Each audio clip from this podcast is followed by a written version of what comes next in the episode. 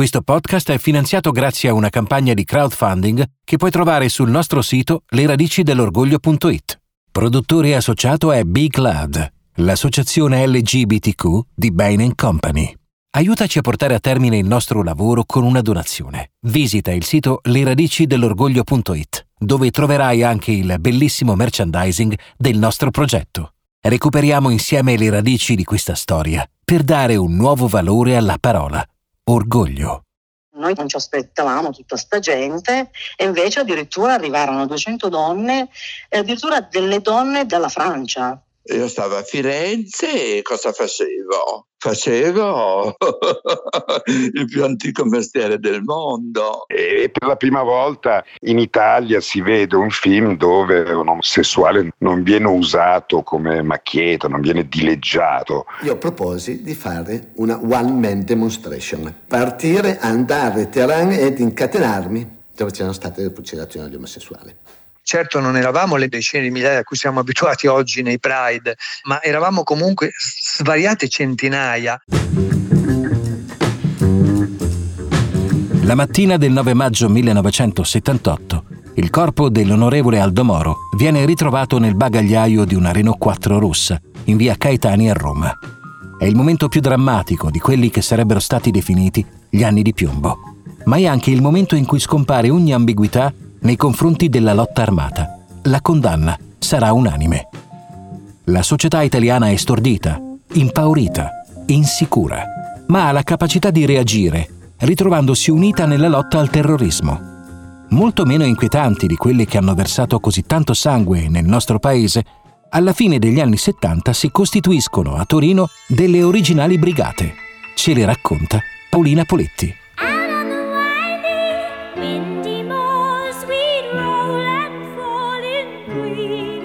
Allora, praticamente le Brigate Saffo nascono nel 1977, loro erano nel fuori e ci furono a livello ideologico delle complicanze, nel senso che non condividevano la linea politica di Angelo Pezzana, per cui una serie di persone, tra cui Matilde Bona, Rossana Pittatore, Felix Cossolo, si staccarono, proseguirono. Matilde Bona fondò appunto le Brigate Saffo sono entrata alla Fiat nel 78 e mi incontravo con Felix Cossolo spesso sul tram mentre andavamo al lavoro in fabbrica e lì ci mettevamo a parlare, lui mi parlava del Lambda, che qualche là, ma perché non collaborate con noi? E da lì è nata questa poi collaborazione. Avevamo questo inserto all'interno di Lambda e lì abbiamo pensato, visto che abbiamo questo inserto all'interno, proviamo scriviamo che facciamo un convegno e vediamo come va a finire, chi arriva. E infatti non, noi non ci aspettavamo tutta questa gente e invece addirittura arrivarono 200 donne e addirittura delle donne dalla Francia.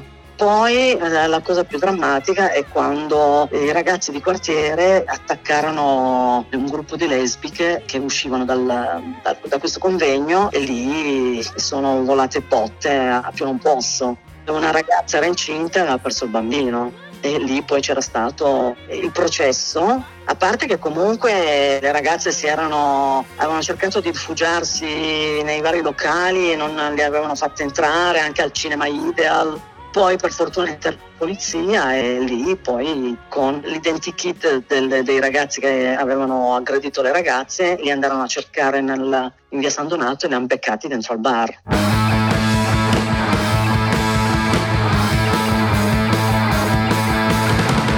Interessante l'estrazione sociale delle componenti delle brigate Saffo. Noi eravamo comunque a sinistra, cioè noi ce ne siamo dichiaratamente considerate lesbiche operaie.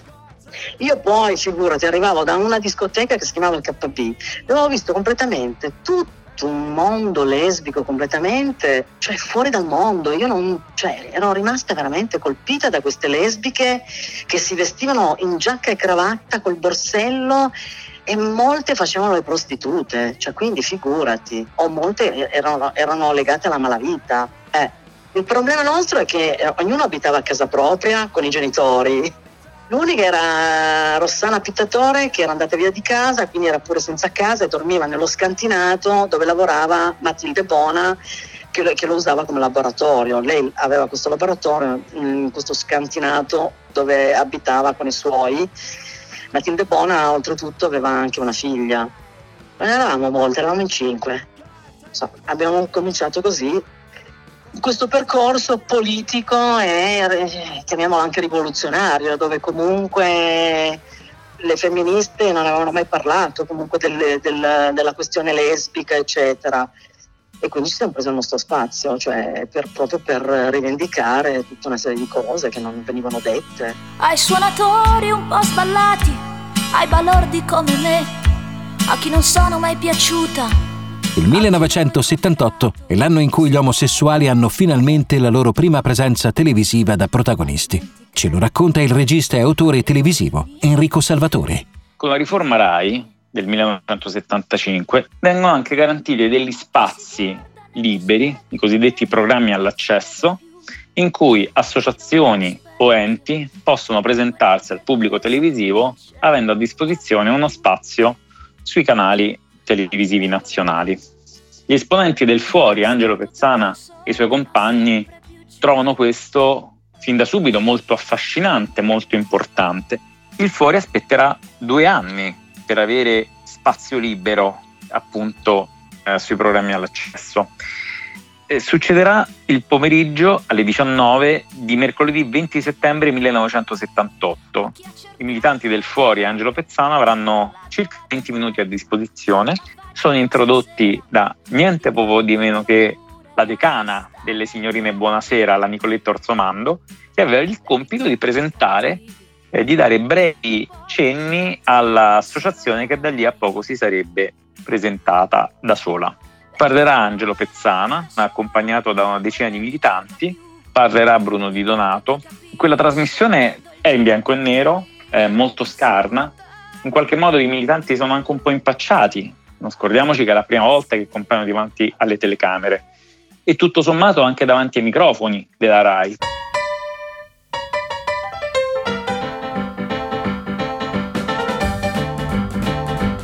I membri del Fuori non sono gli unici ad avere visibilità televisiva nel 1978. In uno dei programmi di maggiore successo del secondo canale, il magazine di costume Odeon, Tutto quanto fa spettacolo, prodotto dal TG2, va in onda un servizio davvero sorprendente. Ce lo ricorda sempre Enrico Salvatori.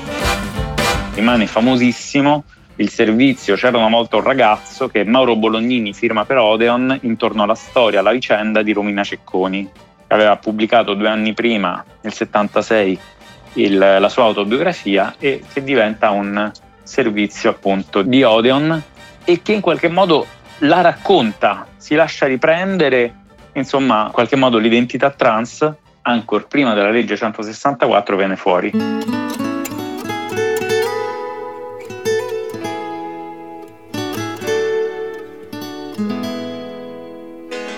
Ma chi è Romina Cecconi, la famosa romanina? Ce lo racconta lei stessa. Chiquitita, tell me what's wrong. Io stavo a Firenze e cosa facevo? Facevo il più antico mestiere del mondo. e cominciai nel 59 a, a vestirmi da donna sempre, dopo aver perso il lavoro facevo l'adoratrice e avevo cominciato insomma a fare la, eh, la strada, diciamo, e anche per, eh, per, sostenermi, per fare le cose, gli ormoni, le cose che, insomma, per evolvermi e via via. E dopo sono diventata troppo celebre perché a un processo di cinque rapinatori c'era un minorenne, questo minorenne confessò che mi avevano fatto una rapina anche a me e questo cantò tutto. Però io non avevo denunciato perché ero venuta fuori senza danni, ci rimessi un tacco mi sembra, sì. Quindi era un test importante e mi vennero a prendere e mi portarono direttamente al processo. Io ero vestita benissimo perché avevo un tailleur simile Chanel ero uscita appena dal parrucchiere, ero pettinata un po' alla gatta come usava quegli anni e mi ritrovai in tribunale, in corte d'assise e andai dal giudice così com'ero. E il giudice mi mise al corrente e dice lei non può testimoniare vestita così, bisogna si vada a cambiare. Dico io senta, io non ho niente di roba maschile. Ah, dice si faccia prestare qualcosa, sì che mi riaccompagnarono alla pensione. E c'era Fineschi con la sua orchestra, uno del complesso mi prestò una giacca di daino, l'altro i pantaloni, l'altro le scarpe, i capelli me li tirai un po' all'indietro e mi levai un po' il trucco, sembravo un lesbicone di quelli numero uno. E quindi quando sono andata, quando mi hanno riportato al processo, capirai, i giornalisti, la nazione. Io sono diventata la, la parte spiatrice, cioè di questi delinquenti che avevano fatto mare di rapine, niente. La notizia in prima pagina ero io con tanto di indirizzo familiare, via Senese numero... Io avevo due fratelli che lavoravano sicché presi in giro a tutto spiano. Quindi è successo un filimondo, io mi sono arrabbiata e sono andata alla Nazione. Non mi volevano far passare il cronista, il coso, poi da ultimo sfondai una porta e c'era il direttore mi mise a urlare come una pazza, ma come vi permettete? Io sono una parte lesa, hanno tentato di rapinarmi e di questo coso non scrivete niente scrivete solo così e mettete pure l'indirizzo della famiglia. La romanina ricorda lo speciale di Odeon che la riguarda. Frequentavo artisti del cinema, della moda, Laura Antonelli, Gigi Giuliani, Bolognini. E allora nacque questa cosa in casa, mi sembra di Gigi. E poi dopo mi chiamarono vennero a Firenze, a casa mia, tutta la troupe di Bolognini e Guido Sacerdote e, e girammo varie cose in un po' di giorni. C'era mia mamma, andò a casa di mia mamma nell'orto, una scena famosa che me la rivedo sempre, la mia mamma.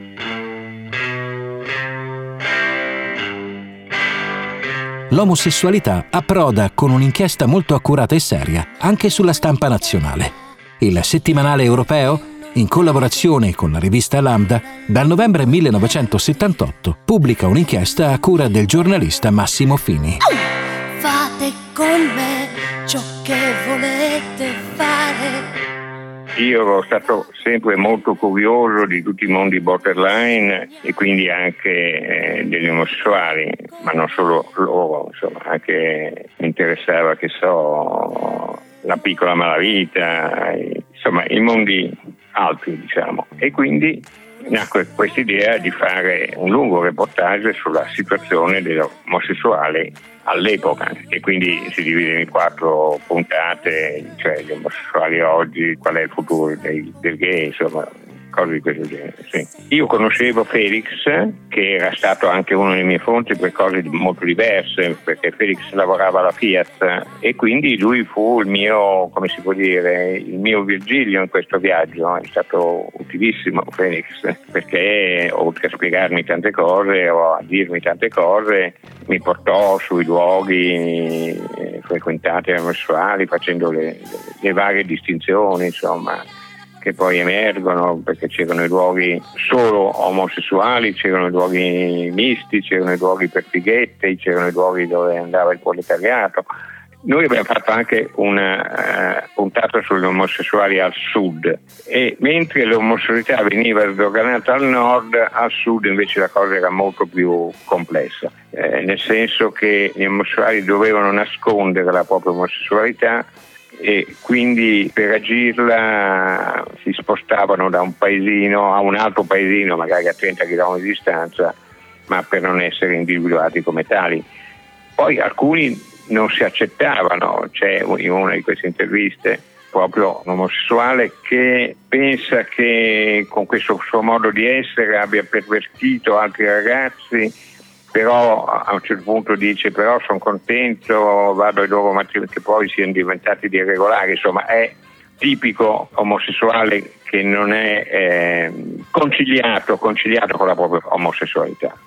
direi che ci furono reazioni tutto sommato positive, nel senso che mi chiesero il perché di, quella, di quell'inchiesta, ma senza accenti negativi. Erano, I lettori erano curiosi come eravamo curiosi noi, insomma. Ecco. Amarsi un po'.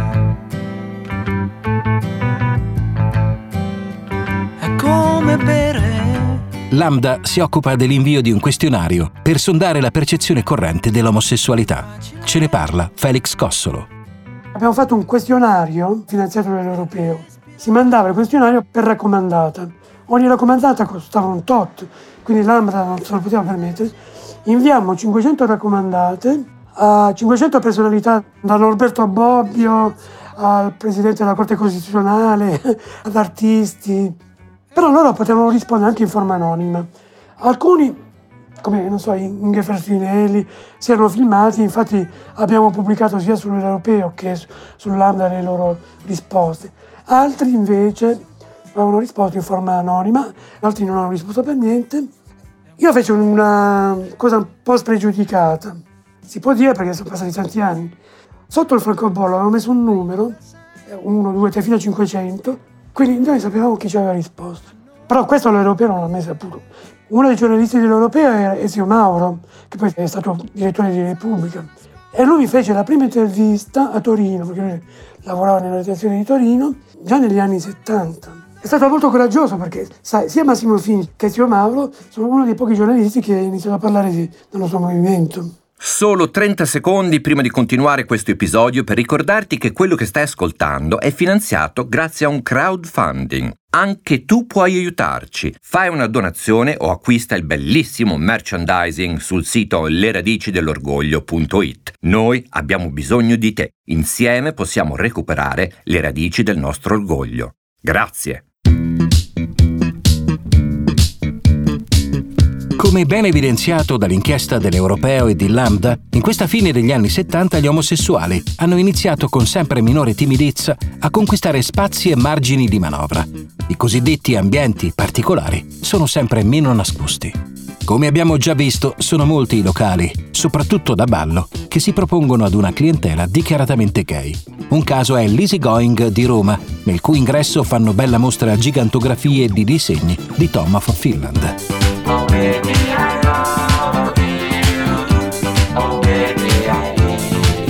A Milano invece apre, su iniziativa dei proprietari del Rosamonda, la nuova idea, con le sue due enormi sale, una per il liscio, una per la dance.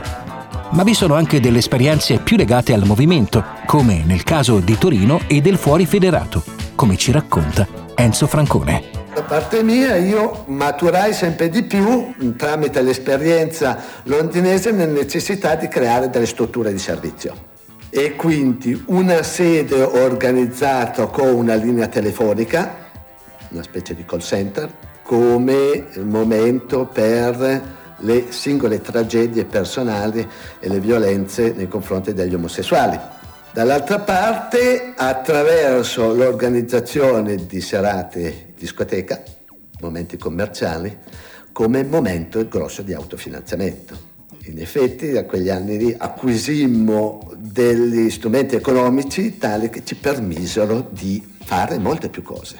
I giornali costavano, i manifesti costavano, fare iniziative costava, avere dei soldi permetteva di fare sicuramente molte cose si creavano appositamente situazioni, iniziative martellanti, costanti, in modo da essere continuamente al centro dell'attenzione giornalistica.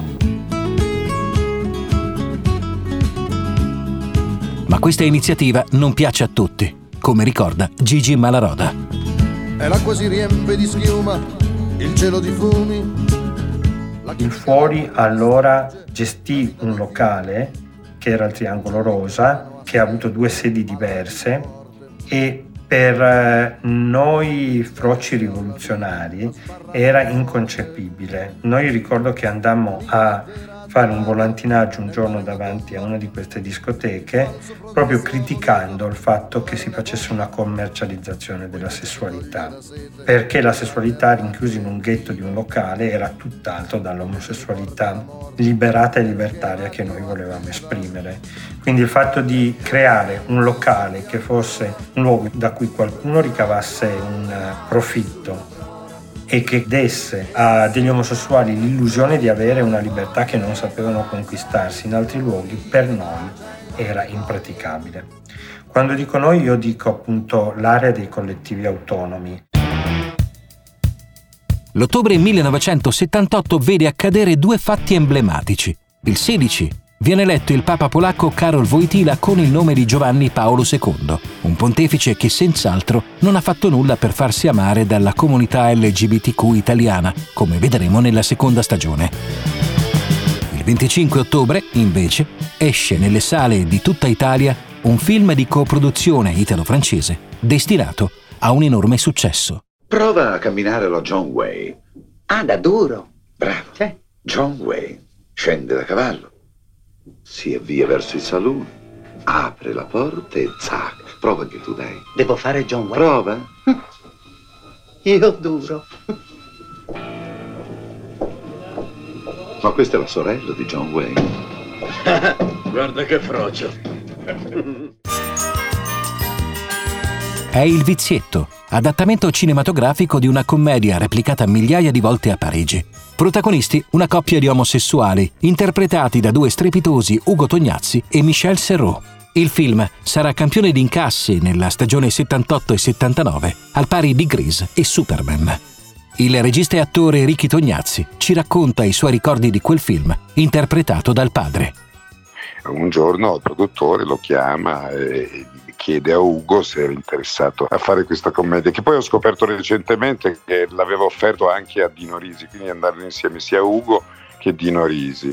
E Dino Risi eh, vide la commedia e dice sì è divertente, però boh, a me non mi pare che sia sto granché, no? insomma lui passò, non decise di non farlo, invece Ugo si innamorò del, del pezzo e così prendendosi anche eh, prendendo anche le misure, nel senso che voleva avere la certezza, diciamo così, di avere un ruolo alla pari con quello di, di Serò, che rischiava di farlo da padrone, infatti voglio dire, era, era un personaggio esilarante quello di Serò, e, però Ugo se la cavò molto bene, insomma, e, e per la prima volta in Italia si vede un film dove un omosessuale non, non viene usato come macchietta, non viene dileggiato, ma è semplicemente una storia d'amore, una storia d'amore con tutti i crismi di un film mainstream, quindi molto regolare, dove, dove ci sono dei meccanismi narrativi che sono quelli della storia d'amore, quindi c'è la gelosia,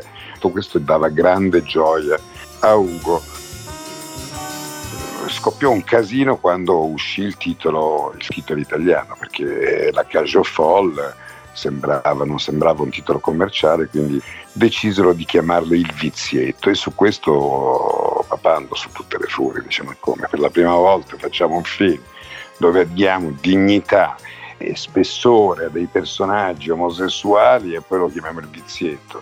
Il produttore tenta di spiegare, ma no, Ugo, devi capire che il vizietto non è quello di andare con gli uomini, il vizietto è bensì quello che il tuo personaggio ha, perché ogni tanto casca così in questo vizietto di andare con le donne, tant'è che ha un figlio. E dice sì, sì, vabbè, però non è così leggibile, la gente, la gente non capirà mai, associerà il vizietto alla, all'omosessualità. Ebbe ragione papà, perché comunque il vizietto viene associato appunto a, all'essere omosessuale, ecco, non viene, non viene associato all'eterosessualità recondita del, del personaggio di Ugo. Rivedendo il vizietto oggi penso che abbia re, retto abbastanza bene il, l'usura del tempo perché il film ha un ritmo narrativo molto, molto veloce, le gag sono a raffica. Forse ho sofferto un pochettino nella fotografia che era un po' anni 70, un po' quel, quel glamour un po' stucchevole e mh, le scenografie che non erano all'altezza, cioè Ugo si aspettava di più da quelle scenografie, infatti molto è stato girato in Italia per risparmiare tempo e denaro, eh, solo alcune sequenze sono state girate, non credo nemmeno a Saint-Tropez, credo proprio a Nizza.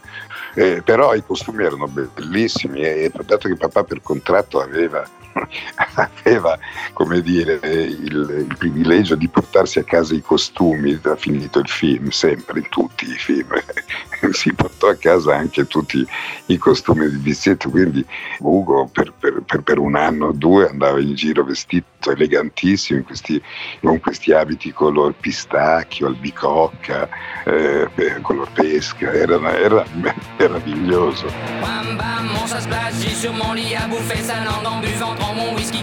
Il critico cinematografico di Lambda, Pietro Tarallo, ci racconta un interessante aneddoto.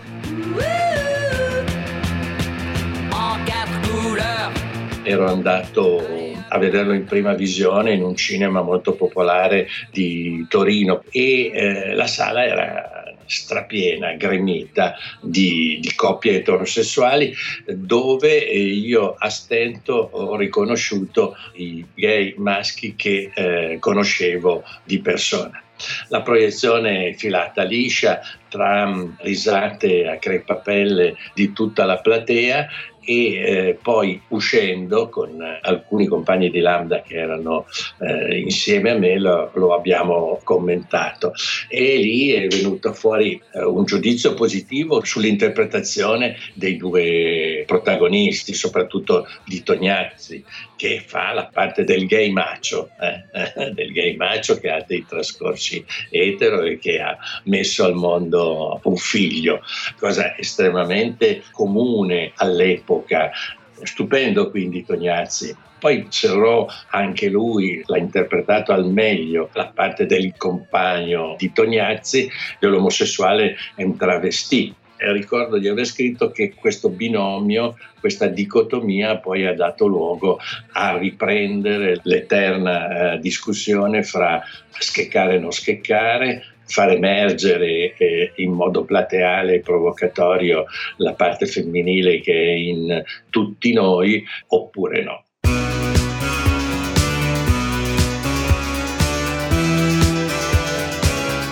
Tra la fine del 1978 e l'inizio del 1979, le pagine di cronaca e politica internazionale sono monopolizzate dalla rivoluzione comeinista in Iran, che abbatte lo Shah e istituisce a furor di popolo una repubblica islamica. Enzo Francone ci racconta le differenti posizioni che si fronteggiano nel nostro paese.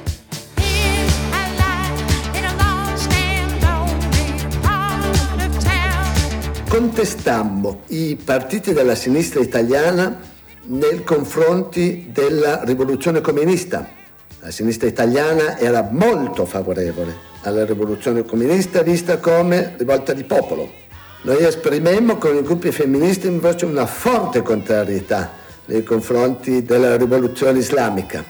Le prime notizie delle manifestazioni delle donne contro il Chador e delle fucilazioni di primi omosessuali nella prigione di Teheran erano il segnale sicuramente di un processo di integralismo religioso che era la negazione del laicismo di cui noi eravamo invece molto l'espressione.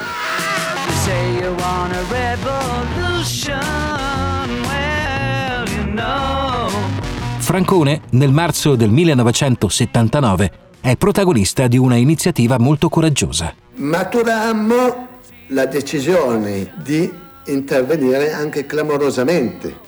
Io proposi di fare una one-man demonstration cioè di partire, andare a Teheran ed incatenarmi davanti ai cancelli della Cass Prison di Teheran dove c'erano state le fucilazioni di omosessuali.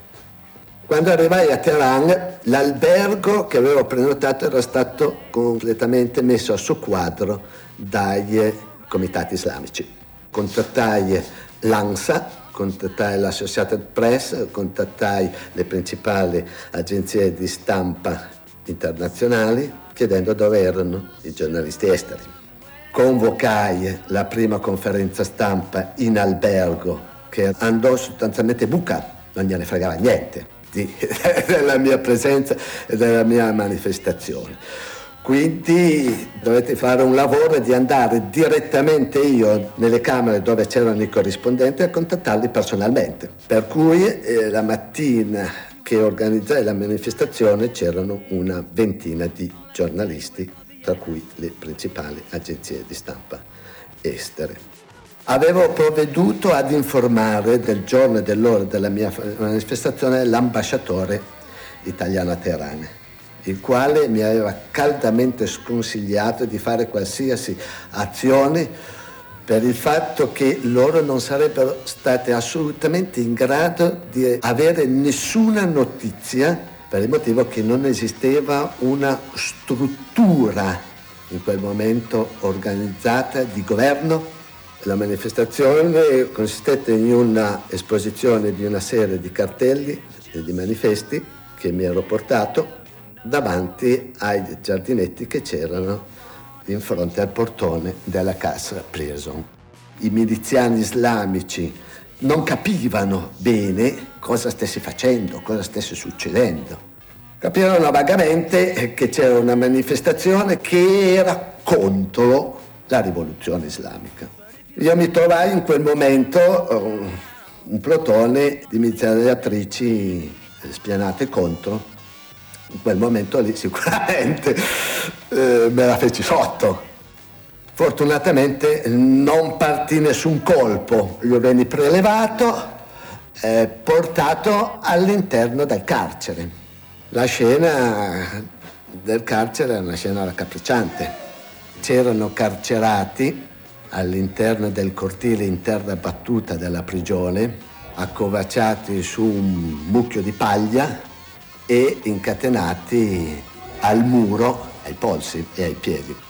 Portato dentro cominciarono a interrogarmi. Fortunatamente c'erano due iraniani che erano stati studenti all'Università di Perugia in Italia. Un po' di interrogatorio, neanche troppo pesante, e poi eh, di fatto mi dissero, senti, prendi la tua roba, ritornatene in albergo, prendi un aereo e vai via. E così fece. Splendido, splendente, l'ha scritto anche il giornale, io ci credo ciecamente. Intanto anche l'attivismo in Italia trova nuove formule e nuove formazioni. Una di queste è il collettivo Narciso, che nasce nella primavera del 1979 a Roma. Ce lo racconta la scrittrice e attivista transgender Porpora Marcasciano. Splendido, splendente. Il Narciso è nato da un'idea mia e di Marco Sanna, cioè noi due partorimmo l'idea e ci inventammo questo annuncio su lotta continua e facemmo dei tazzebau come si chiamavano, era il mese di aprile e eh, nel mese di maggio ci fu credo la riunione, incontro sempre nell'aula stessa di lettere dove venne da Milano venne anche Felix Cossolo, anzi da Torino, che era ancora a Torino. E Marco Sanna portò un mazzo di rose, questo mi è rimasto impresso, che distribuì a tutti i presenti. All'inizio eravamo solo appunto io, Marco, Sergio, la, la Zanza, Enza Ienna sarebbe, e altri due. Al secondo appuntamento eravamo in uh, 8-9 e via di, e piano piano crescemmo, cioè nel giro di un mese eravamo diventati una ventina, per cui chiedemmo ospitalità alla sede anarchica di Via dei Campani, dove c'è Anomalia, la, la libreria e, e, loro con piacere ci diedero insomma, la disponibilità di tutti i giovedì pomeriggio di vederci e incontrarci. Era il 79, quindi partecipammo intanto tutti al campeggio gay di Isola Caporizzuto era il primo che si faceva in Italia, l'anno precedente, il 78, c'era stato in Grecia e da Caporizzuto nacque anche l'idea di organizzare il convegno, quello degli inizi di novembre 79 al convento occupato e da lì si decise di fare la famosa manifestazione di Pisa che sarebbe stata a fine novembre. Poi eravamo un po' irresponsabili, stando a Roma della pagina Frocia di Lotta Continua perché Lotta Continua la sede era a Roma, che Lotta Continua era un quotidiano che aveva tiratura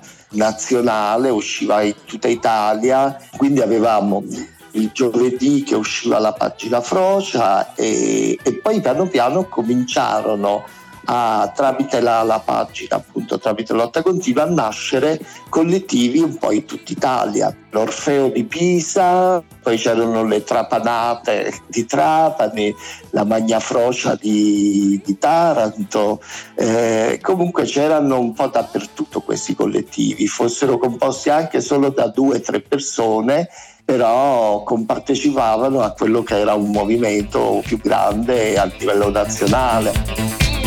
La voglia di incontrarsi e di convivere momenti conviviali investe anche il momento delle vacanze. Il primo campeggio gay internazionale si tiene in Grecia nel 1978. Ce lo racconta Felix Cossolo.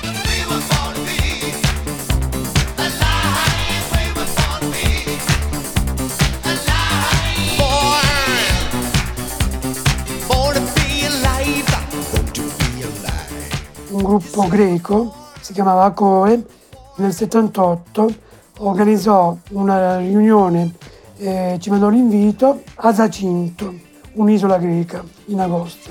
Io mandai la comunicazione al manifesto, al quotidiano dei lavoratori e lotta continua.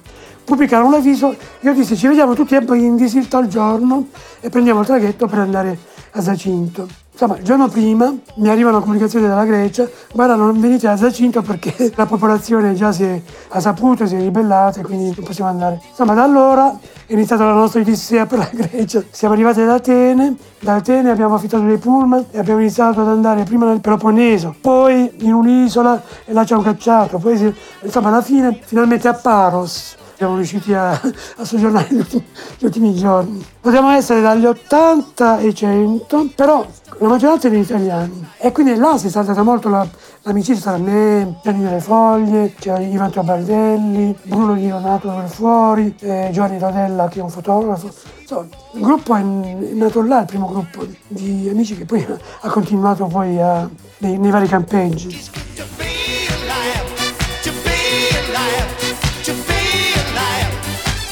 Nell'agosto del 1979 Lambda organizza il primo campeggio gay in Italia, a Capo Rizzuto, in Calabria.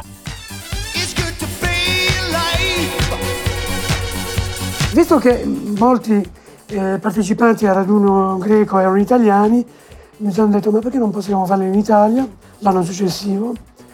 E allora ho iniziato a, a girare un po' di campeggi, ho scritto anche alcuni e ci ha risposto un campeggio che era la comune perché era gestito da un gruppo di militanti della sinistra rivoluzionaria, ci hanno detto che erano disponibili a Caporizzuto in Calabria, ma era un campeggio senza bungalow, senza, non aveva pochi alberi, solo che c'era la possibilità di fare nudismo e poi il mare è bellissimo. Questo fu il primo campeggio e arrivarono quasi mille persone da tutta Europa. Contemporaneamente al campeggio c'era un festival dell'unità alla Villa Comunale di Crotone e ci proposero di fare una, un dibattito. In questo dibattito partecipò anche la popolazione. Fu il primo dibattito in cui il Festival dell'Unità parlò di omosessualità. Ma non avevamo nessun problema, anzi, anzi, la Villa Comunale, dopo il dibattito, avendo questi cespugli e cespuglietti, eh, ragazzi bellissimi, tu puoi immaginare cosa successe dopo. Bussò alle porte del buio. Lambda non è l'unica iniziativa editoriale dedicata alla comunità LGBT.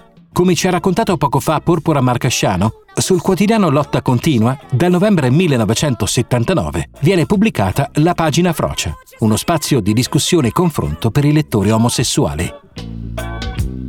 Novembre è anche il mese in cui si tiene a Pisa una manifestazione contro la violenza anti-omosessuale.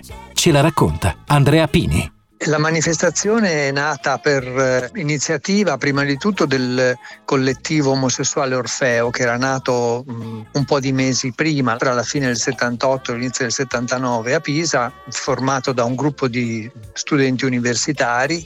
Il collettivo aderiva un po' al movimento nazionale dei circoli politici omosessuali che erano nati in quegli anni come il Narciso a Roma o il collettivo socialista a Bologna, eccetera e persone di questo collettivo di cui io facevo parte avevano conosciuto moltissimi altri gay soprattutto al campeggio di Caporizzuto del, dell'agosto del 79 e poi ci eravamo rivisti eh, i primi di novembre a Roma in una prima assemblea nazionale al convento occupato sui temi della rivendicazione dei diritti delle persone omosessuali, della visibilità, eccetera. E noi pisani, diciamo così, avevamo già deciso di fare questa manifestazione alcune settimane prima perché c'erano stati nel corso dell'estate e nel primo autunno due o addirittura tre omicidi eh, tra Livorno e Pisa uomini gay che erano stati ammazzati nelle classiche situazioni o nel parco o a casa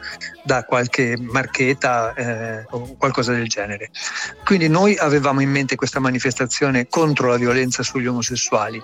A Roma eh, si era deciso di fare un, una marcia, un corteo per eh, dimostrare la nostra volontà di, di, di, metterci la faccia, come si usa dire oggi, quindi la nostra visibilità, però la questura negò l'autorizzazione per scendere in piazza. E allora in maniera abbastanza immediata ci buttammo noi pisani a dire beh ma allora facciamola, facciamola Pisa, noi abbiamo una manifestazione già programmata per fine mese, facciamola diventare nazionale, facciamola da noi e nel giro di pochissime settimane, perché erano i primi di novembre, siamo riusciti a organizzare questa cosa che è stata la prima marcia autorizzata dalla questura e con un'assemblea pubblica ospitata nella biblioteca comunale, quindi di fatto anche col, con l'imprimatur del comune di Pisa. La cosa più forte che è accaduta in quei due giorni è stata ovviamente la marcia che poi si è conclusa a Piazza dei Miracoli con un grande cirotondo intorno alla torre di Pisa.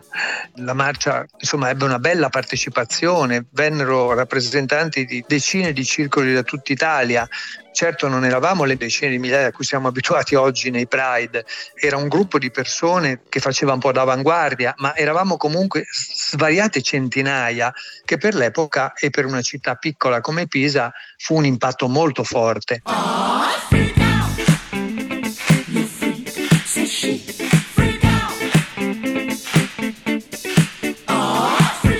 Anche la moda offre occasioni di visibilità omosessuale non più celate o sublimate. Un primo esempio in Italia è l'esperienza di Walter Albini, ritenuto il padre della moda prêt-à-porter. Ce lo racconta Maria Luisa Frisa, critico e fashion curator. Io credo una cosa, che per Walter Albini fosse naturale essere omosessuale, non so se si possa dire una cosa del genere, però eh, era intrinseca la sua omosessualità, non è una cosa che lui tiene nascosta, basta vedere come si trucca anche, no? si, si, definisce il suo personaggio, come si traveste, come si veste, no? un certo gusto queer, no? Nel senso il fatto di parlare della donna e vederla come un suo doppio, una parte di lui. Secondo me il rapporto con le sue amiche è molto importante, sono come degli alter ego, è un guardarsi allo specchio riconoscersi. Quindi secondo me l'omosessualità è è, è naturale, è lui, è la, è, la, è la sua definizione. Lui era culturalmente omosessuale e non poteva essere diverso.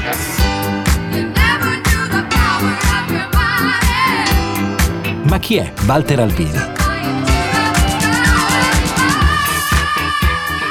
Walter Alpini è un ragazzo di provincia innamorato della moda, no? che eh, guarda con attenzione tutto quello che gli succede intorno e subisce sicuramente la fascinazione degli anni 20 e 30, ma ci sono questi bellissimi ritratti no, che gli fa Giampaolo Barbieri, in cui lui è bellissimo, eh, vestito di bianco, un po' grande Gatsby, no?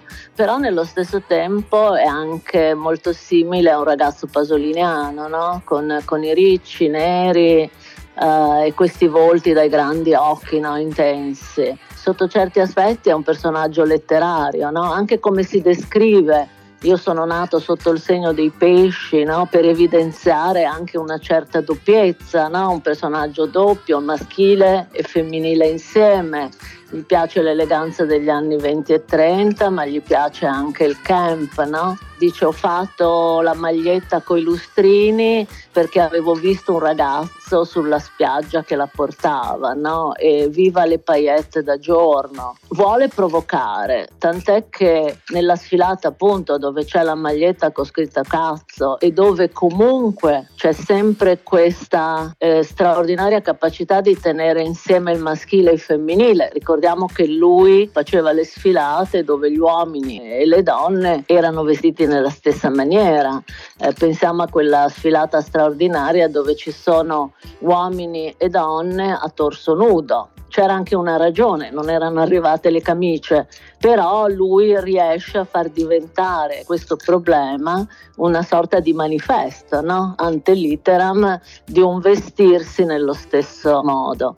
La maglietta è una provocazione, ma è anche una presa in giro, è un eh, voler provocare un certo perbenismo italiano no? di quegli anni e dire guardate i tempi cambiano. Ricordiamoci che due anni prima lui aveva fatto fatto una mostra Eros dove aveva esposto tutti questi cazzi costumizzati, no? C'era il cazzo Armani, c'era il cazzo Crizia, insomma erano tutte interpretazioni del, del, fallo secondo lo stile no? di, di ciascuno. C'è questo spirito che è la sfrenatezza di quegli anni, conoscere l'altrove, muoversi liberamente da un territorio all'altro.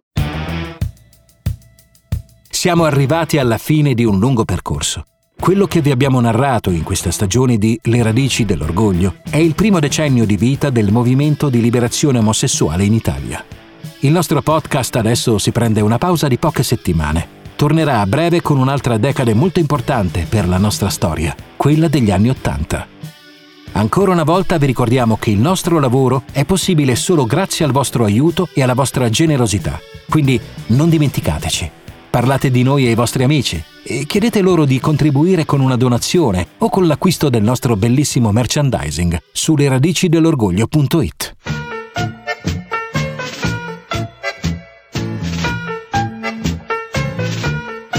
Vi lasciamo con un ultimo ricordo. Nel 1979 esce nelle sale il film Patata Bollente. È diretto da Steno e sceneggiato dal figlio Enrico Vanzina e da Giorgio Arlorio, intellettuale interno al PC. La commedia tratta il ritardo della sinistra italiana, specie della base operaia del Partito Comunista, nei confronti della questione omosessuale. Chiudi gli occhi se vuoi, questo è un tango diverso Massimo Ranieri interpreta un giovane libraio omosessuale, militante e di estrazione proletaria, che si contrappone all'operaio comunista integerrimo e macista Renato Pozzetto. Contro l'ipocrisia, dare scandalo è l'unica via. Poi ma che cosa hai capito? Io non sono mica un culatone. Ci mancherebbe altro. Allora sì che sarebbe una bella disgrazia. Non ti pare? Pensa, marxista, capo reparto potenza fisica non indifferente e culatone. Sarebbe proprio il massimo. Avete ascoltato Le radici dell'orgoglio, un podcast settimanale prodotto dall'Associazione Culturale Le radici dell'orgoglio e da Kidney Bingos. Da un'idea di Giorgio Bozzo, scritto da Giorgio Bozzo, Jacopo Bedussi, Andrea Meroni, Bianca Rondolino. Responsabile di produzione Arianna Romagnolo. Produttore esecutivo Costantino della Gherardesca. Voce narrante di Ivano Pelizzoni. Produttore associato è Big Lad, l'associazione LGBTQ di Bain Company. Fonico e tecnico di post-produzione Pietro Bozzini. Il sito internet Le radici dell'orgoglio e tutto il lavoro grafico sono a cura di Andrea Scarfone. Potete trovare una playlist con la colonna sonora di questo episodio su Spotify cercando il profilo Le radici dell'orgoglio. Aiutaci a portare a termine il nostro lavoro con una donazione. Visita il sito leradicidell'orgoglio.it dove troverai anche il bellissimo merchandising del nostro progetto. Recuperiamo insieme le radici di questa storia per dare un nuovo valore alla parola orgoglio.